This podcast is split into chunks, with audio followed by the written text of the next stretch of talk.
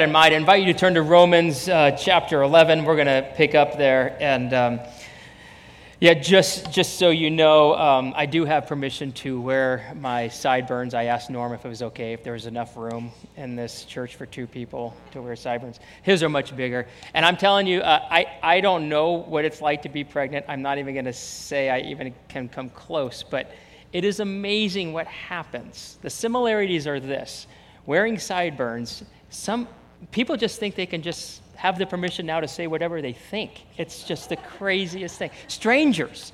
I had just, I walked into AutoZone yesterday and this guy's like, oh, like, I'm like, who does that? I'm like, who just says that out of the blue to a stranger? Ooh, that's ugly. Like, what? So, anyway, it's not for the faint of heart, is all I'm saying.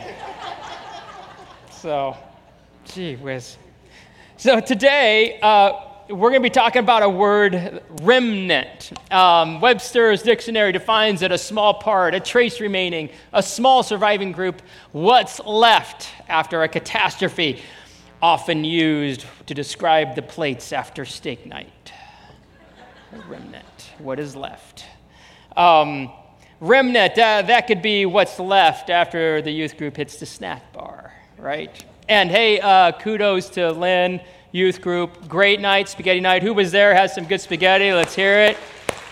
Great night. Great job, guys. Um, uh, remnant would be uh, uh, the people left at the end of a Cavs game in the fourth quarter. That would be called a remnant after a catastrophe.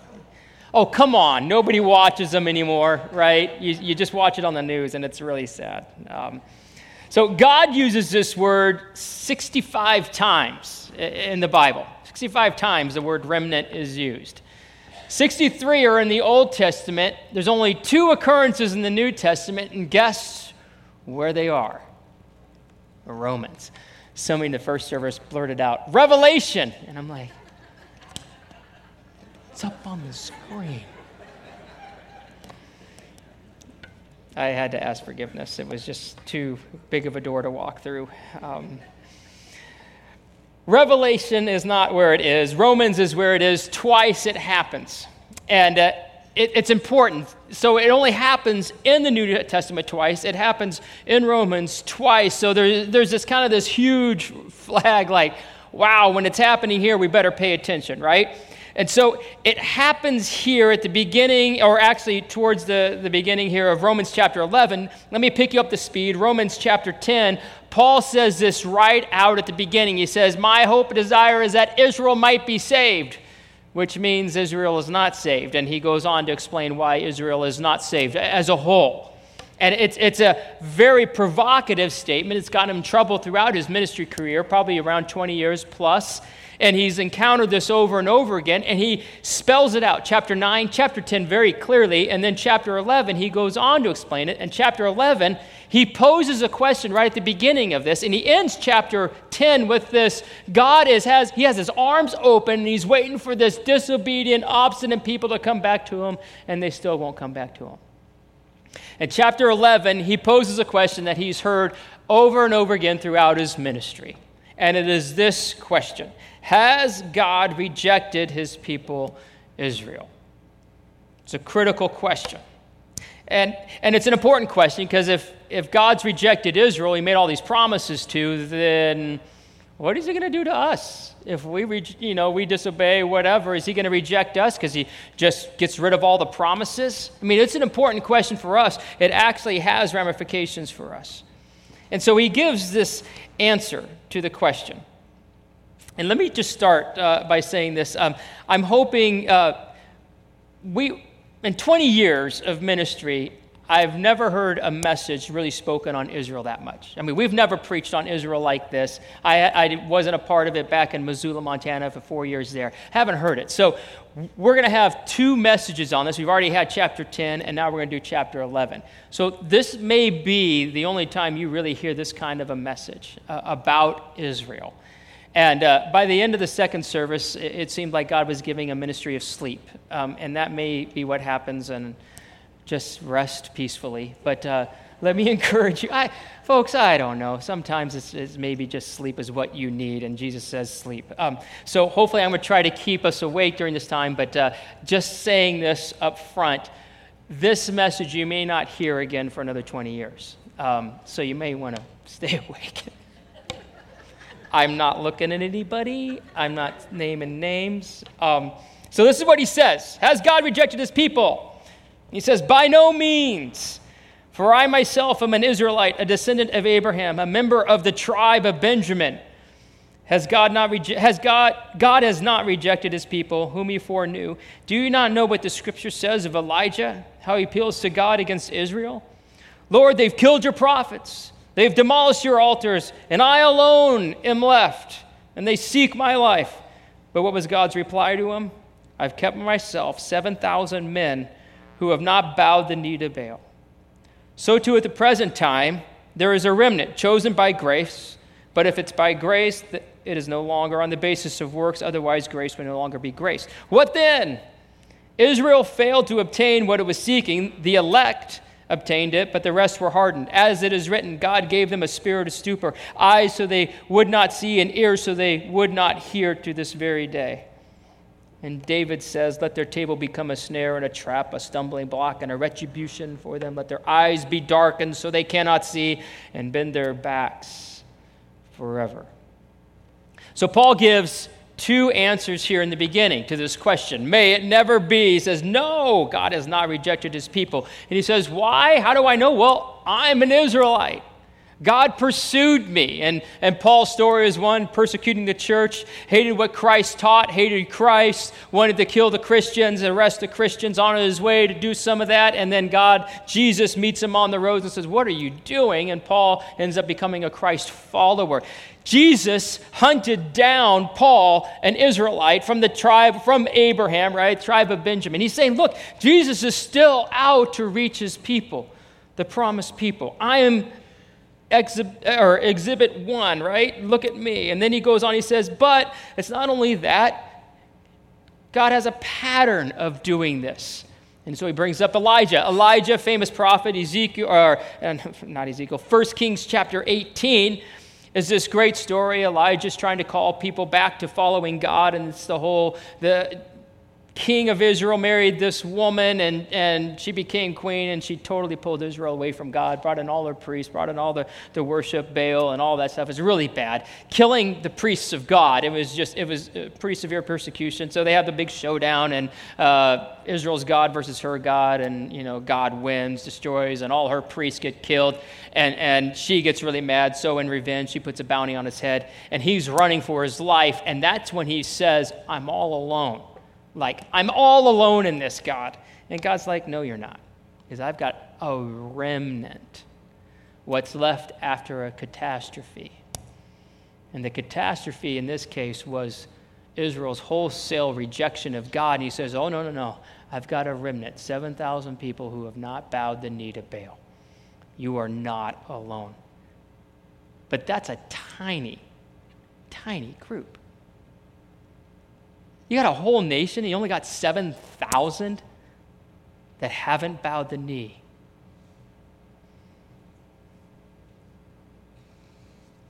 That's a catastrophe.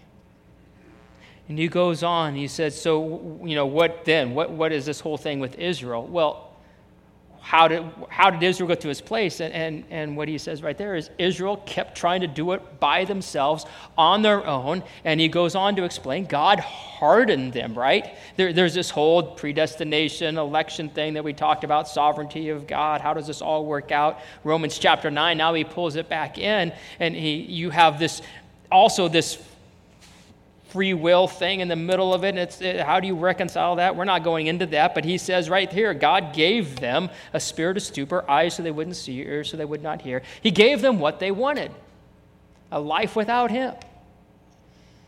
You can have it. A catastrophe of, re, of, of rebellion, unbelief.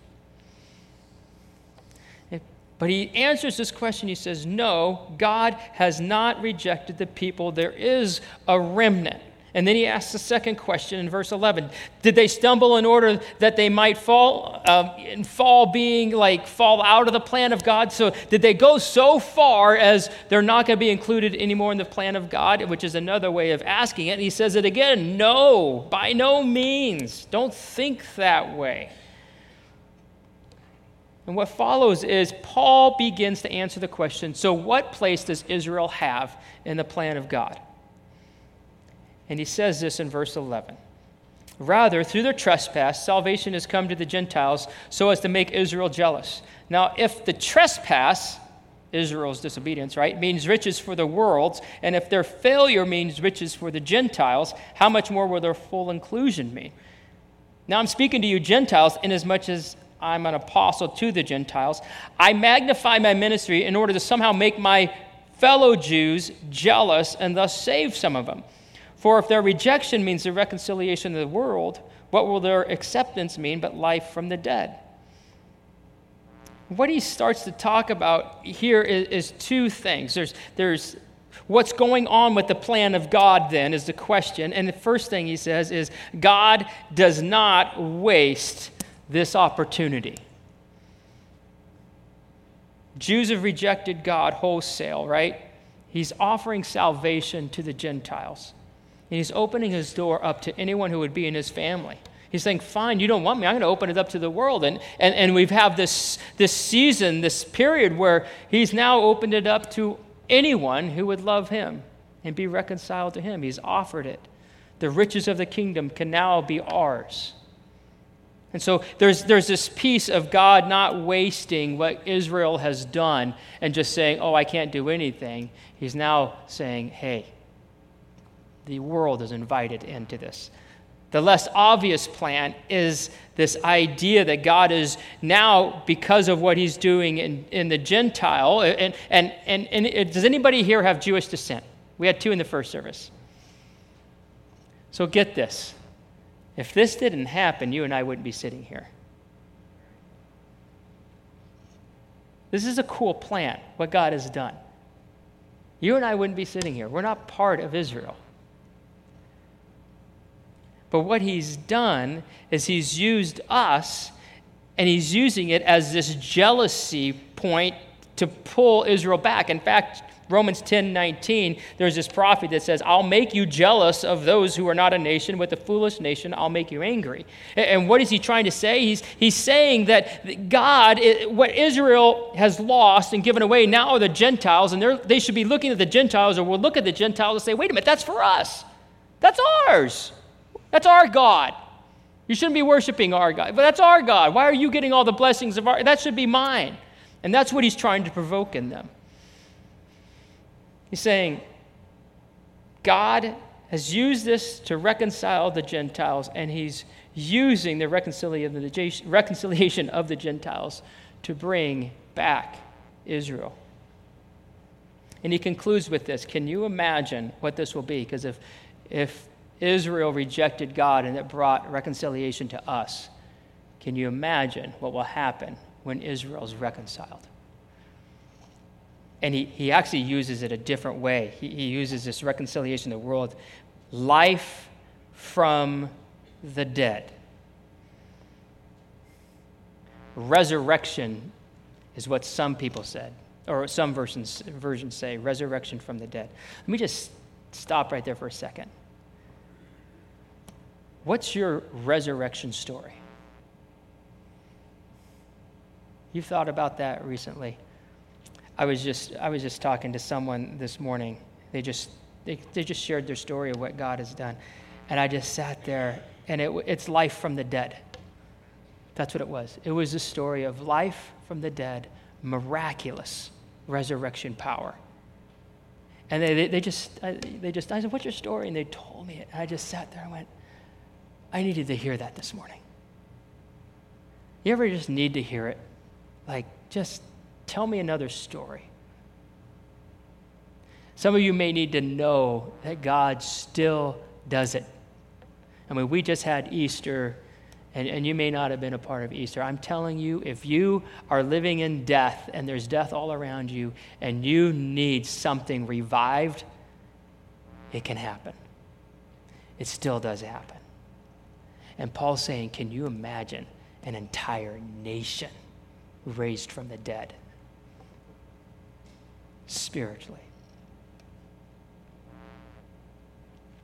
He goes on in verse 16 through 24, and we realize all is not well in the Roman church, or the church in Rome, I should say, uh, the city. Because um, what was happening is the Gentiles just started getting cocky. It, just started treating the Jewish brothers and sisters like dirt. It's just ridiculous. But what is it in human nature? I mean, I can see it. I can see it in little kids when all of a sudden they get praise or they get something, and then they look around going, mm-hmm. Look around their little buddies, and they talk at school. My dad's bigger than your dad. My dad has better sideburns than your dad.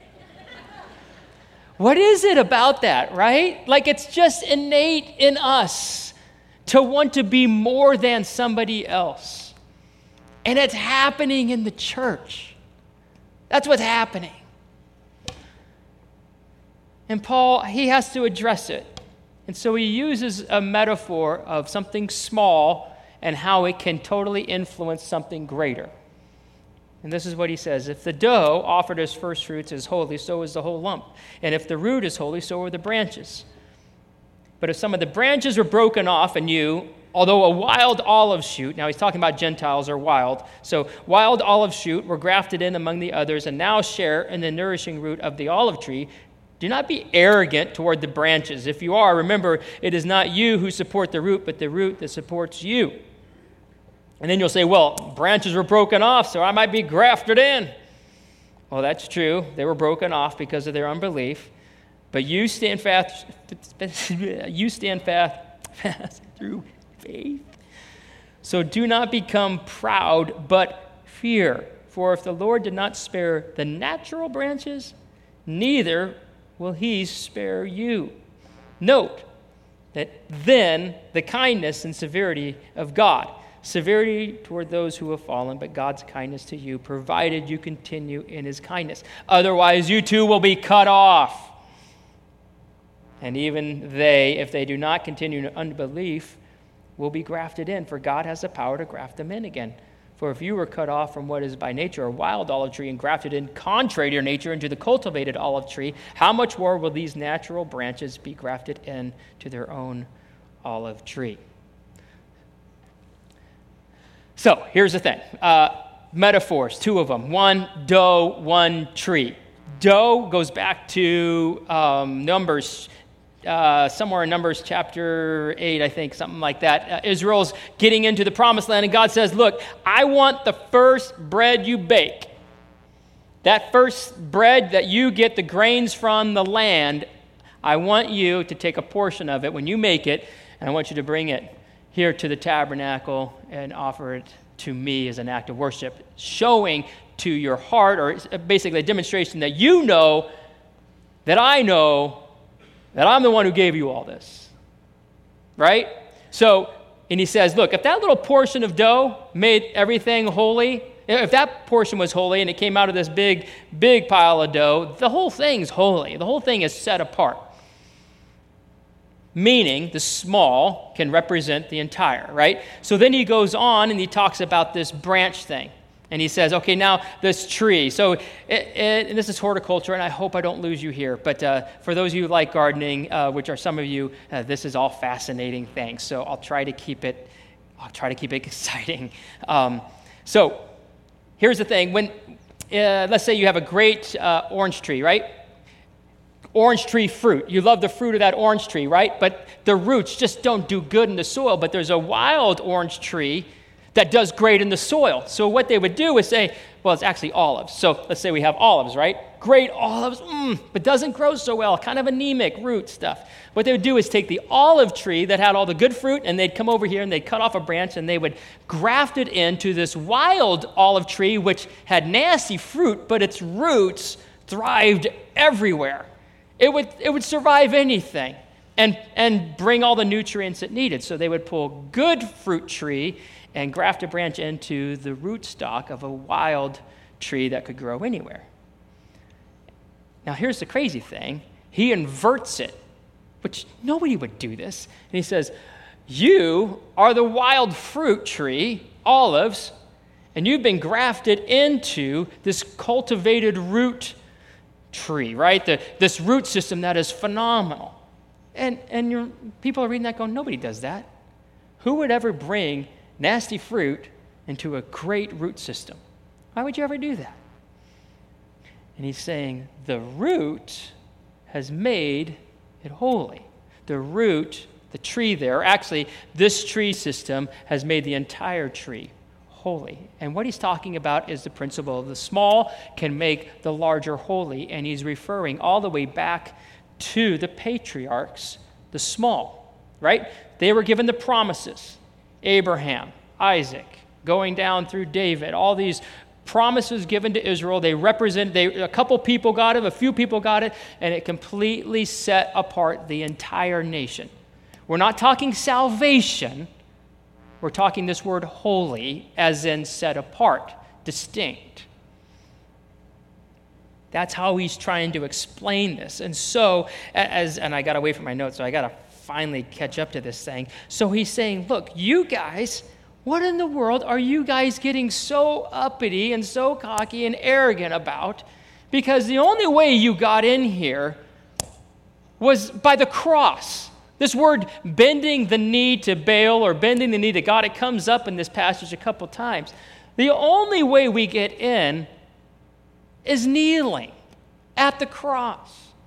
And the last time I knelt at the cross, we just did it this morning, right, with communion. What is the cross about? I was saved by grace. I deserved eternal punishment. And unless God came, I was, my, my life was just a pile of filthy rags, nothing to speak of. And yet somehow we can look around and go, but I'm better than you. What? Like, how is that even possible if you have knelt at the cross and truly understand the cross? Because what the cross says and demonstrates and puts in our souls is oh, no one is righteous, not even one. I am not better than any other person in this room, and there is no one better than me or anybody else. We are all at the same level, kneeling before the cross. And he's writing to these guys, going, What are you doing? And he says, Oh, and by the way, did you forget how you got here? Like you got grafted in by faith. The only way you got in here was by faith. And if, and if you disavow that faith, right? And he's not talking about salvation. He's just talking about this only comes by faith. And then he goes on and he just says, and the great thing about this is Israel if they return in faith, they're going to be pulled back in. They're going to be grafted in. And, and they're actually from the original tree. And they're going to thrive because it's, it's who they are.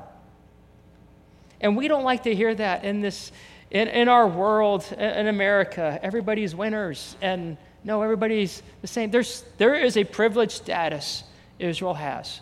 It it just is. You just can't get away from it. And it's not that we aren't part of the family God, we are. And it's just, there's just this selfish thing inside of human nature. We want things and jealous and all that. So, moving on. He circles back to this original point of God's plan. He wants to pull the Jews back into salvation, and he finally concludes with this. And I'll try to end this very quickly. He says, lest you, be un- lest you be wise in your own sight, I do not want you to be unaware of this mystery, brothers. So here's the conclusions of all his teaching about Israel. You'll see four of them right here.